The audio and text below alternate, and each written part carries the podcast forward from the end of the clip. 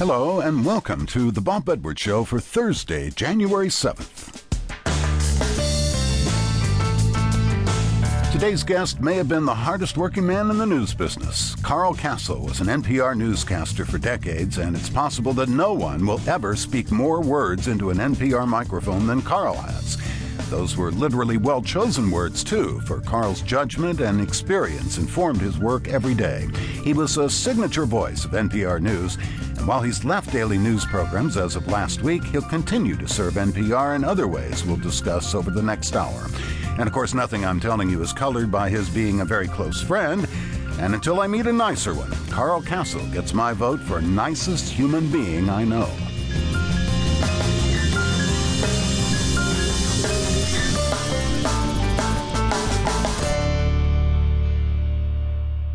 If you've listened to National Public Radio in the past thirty years, you have heard, and no doubt admired, the work of Carl Kasell. He delivered Morning Edition newscasts when the program began in nineteen seventy-nine and gave his last just a week ago.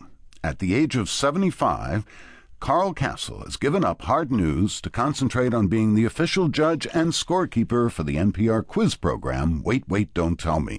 And he's also taking on a new responsibility as a public radio ambassador. Kasell and his bosses are still figuring out what that will mean exactly, but whatever those duties entail, it will continue a six-decade love affair with his chosen medium.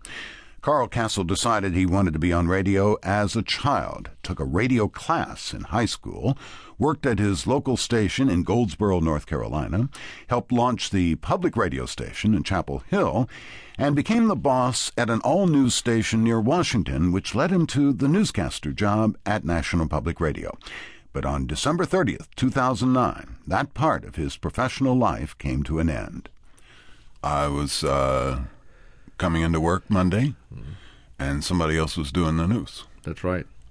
It wasn't you. Not me. I will not be doing news at N P R anymore. Isn't it upsetting that they can do that thing without us? You would think so. That show is still on the air. How, how is that possible?